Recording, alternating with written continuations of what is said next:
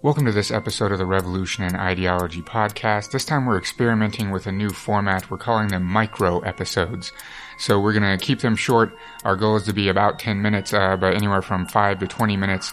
And they're just going to be incredibly short episodes covering topics and terms and concepts and theories and people that we think are influential, that have changed the way that we view the world. And uh, we think that we want to get out to our listeners in a format that's a much more short form and easily digestible. Uh, this particular episode will also have a corresponding video on our YouTube channel with visuals. So if you're listening to this on a podcast app right now and you want to have some visuals that go along with the audio, you can flip over to our YouTube channel. Just Google Revolution and Ideology and you can watch the short video there. Uh, but here we go. This is false generosity. In his incredibly popular 1968 book, Pedagogy of the Oppressed, Brazilian educator and author Paulo Freire discusses the concept of false generosity. He writes, The oppressors who oppress, exploit, and rape by virtue of their power cannot find in this power the strength to liberate either the oppressed or themselves. Only power that springs from the weakness of the oppressed will be sufficiently strong to free both. Any attempt to soften the power of the oppressor in deference to the weakness of the oppressed almost always manifests itself in the form of false generosity. Indeed, the attempt never goes beyond this. False generosity is charity which targets the symptoms of an unjust society. Examples include donating to shelters for the homeless or creating a foundation to eradicate malaria. False generosity isn't false because it doesn't help people.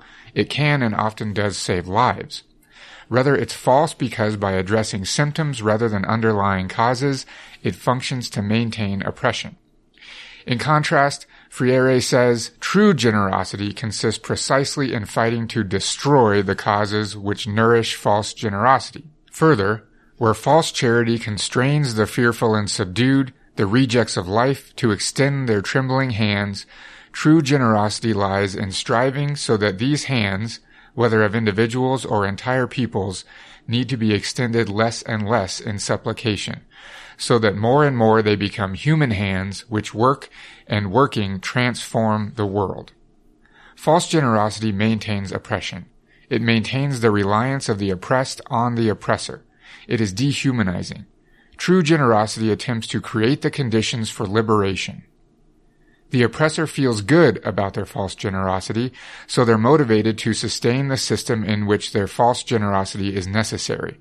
And their generosity itself functions to do this. Freire writes further, a psychoanalysis of oppressive action might reveal the false generosity of the oppressor as a dimension of the latter's sense of guilt. With this false generosity, he attempts not only to preserve an unjust and necrophilic order, but to buy peace for himself. This is why billionaires create nonprofit organizations through which to funnel their money, organizations which they fully control. They must be sure that not a single cent is allocated to true generosity. This is why Elon Musk is eager to donate $1 million to the Team Trees campaign. This generosity does nothing to threaten the systems of oppression from which he profits. In fact, it functions to perpetuate them. Donating to climate causes is a safe but false generosity for billionaires. They need a healthy climate so they may continue its exploitation, and so those which they oppress may survive, and may continue to rely on them. False generosity, charity to alleviate the symptoms of exploitation, will never be a long-term solution. Only true generosity poses a real threat to the oppressive systems. And we must understand that the wealthy elite have no interest in truly dismantling the exploitative systems from which they benefit. True generosity would seek to eliminate exploitative labor relations. It would seek to eradicate systems of production and distribution that rely on the destruction of the environment.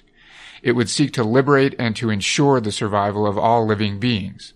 It would be inherently anti-capitalist. As just one example, Bill Gates' stunt at the TED conference in 2009 is now well known.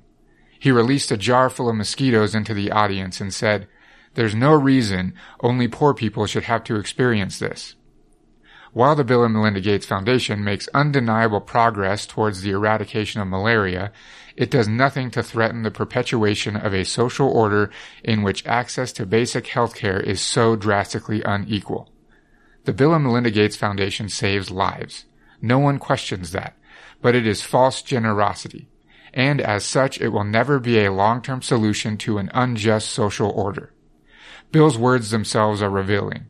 Upon releasing the mosquitoes, he said, there's no reason only poor people should experience this. And the efforts of his foundation focus on the elimination of the experience rather than the poverty itself.